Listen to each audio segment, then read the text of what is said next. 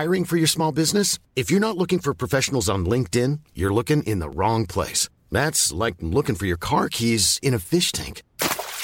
LinkedIn helps you hire professionals you can't find anywhere else, even those who aren't actively searching for a new job but might be open to the perfect role. In a given month, over 70% of LinkedIn users don't even visit other leading job sites. So start looking in the right place. With LinkedIn, you can hire professionals like a professional. Post your free job on linkedin.com slash spoken today. La correlazione in finanza. La Finanza Amichevole, il podcast che semplifica il concetto ostico della finanza per renderlo alla portata di tutti, curato e realizzato da Alessandro Fatichi.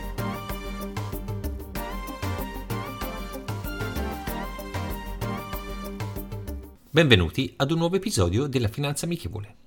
Quando analizziamo due asset finanziari è importante valutare anche il loro grado di correlazione. Per l'esattezza, il coefficiente di correlazione analizza quello che è il grado di correlazione tra due variabili e questo ci fa capire quanto sono diversi i due strumenti presi in esame e di conseguenza come potremmo suddividere il nostro capitale da investire. E questo cosa ci servirebbe? Ci serve per valutare la diversificazione e in questo modo cercare di mitigare la volatilità, argomento, quello della volatilità, trattato nei precedenti episodi. In questo modo possiamo decidere la ripartizione tra asset a basso rischio e alto rischio.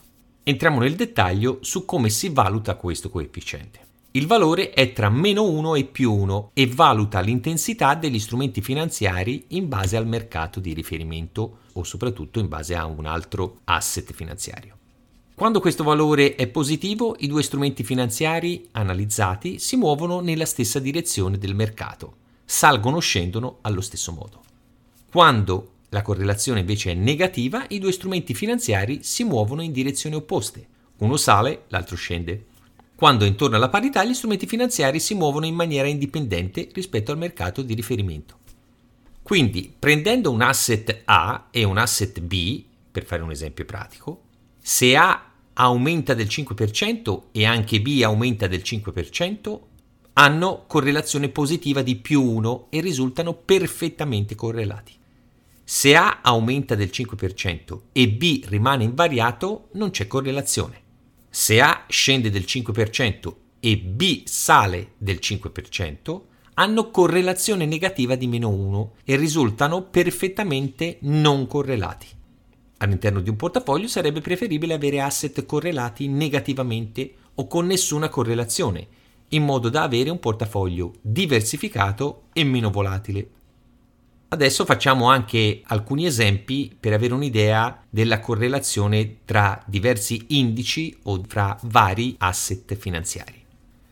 Prendiamo il titolo di Stato tedesco a 10 anni, il Bund. Se lo analizziamo con il titolo di Stato americano a scadenza 10 anni, hanno una correlazione di 0,83. Questo vuol dire che sono a tutti gli effetti quasi perfettamente correlati. Mentre se paragoniamo il titolo di Stato tedesco a 10 anni con l'indice Dow Jones azionario americano, c'è una correlazione negativa di meno 0,75. Questo fa capire che se l'obbligazionario sale, il mercato americano scende e viceversa. Mentre se prendiamo l'indice azionario inglese, il FTSE 100, con il DAX di Francoforte, hanno una correlazione positiva di più 0,94, quindi vuol dire sostanzialmente che si muovono esattamente alla stessa maniera. Facciamo alcuni esempi sulle materie prime. Prendiamo l'andamento del petrolio. Paragonato il petrolio all'andamento MCI World, cioè l'indice complessivo delle borse mondiali, c'è una correlazione positiva di più 0,94, quindi questo vuol dire che quando salgono i mercati azionari sale anche il prezzo del petrolio, questo perché si produce di più e quindi viene consumato. Altro esempio, la borsa tedesca, l'indice DAX è correlato negativamente a meno 0,9 rispetto al titolo di Stato americano con scadenza a 10 anni e quindi per ritornare al discorso che l'andamento delle obbligazioni è esattamente inverso rispetto a quello che è l'andamento delle azioni. Prendendo invece due materie prime, come può essere il petrolio e l'oro, hanno correlazione negativa di meno 0,55, quindi teoricamente si muovono quasi in direzioni opposte. Facendo un riepilogo generale, questo ci serve, come detto, per fare una valutazione complessiva di quelle che sono le scelte da adottare nell'ambito dei nostri portafogli e per quanto riguarda i nostri investimenti. La citazione di oggi è la seguente. L'opinione comune è che i mercati hanno sempre ragione. Io sono dell'opinione opposta. Io parto dal presupposto che i mercati hanno sempre torto. George Soros. Rendiamo la finanza amichevole. Vi aspetto.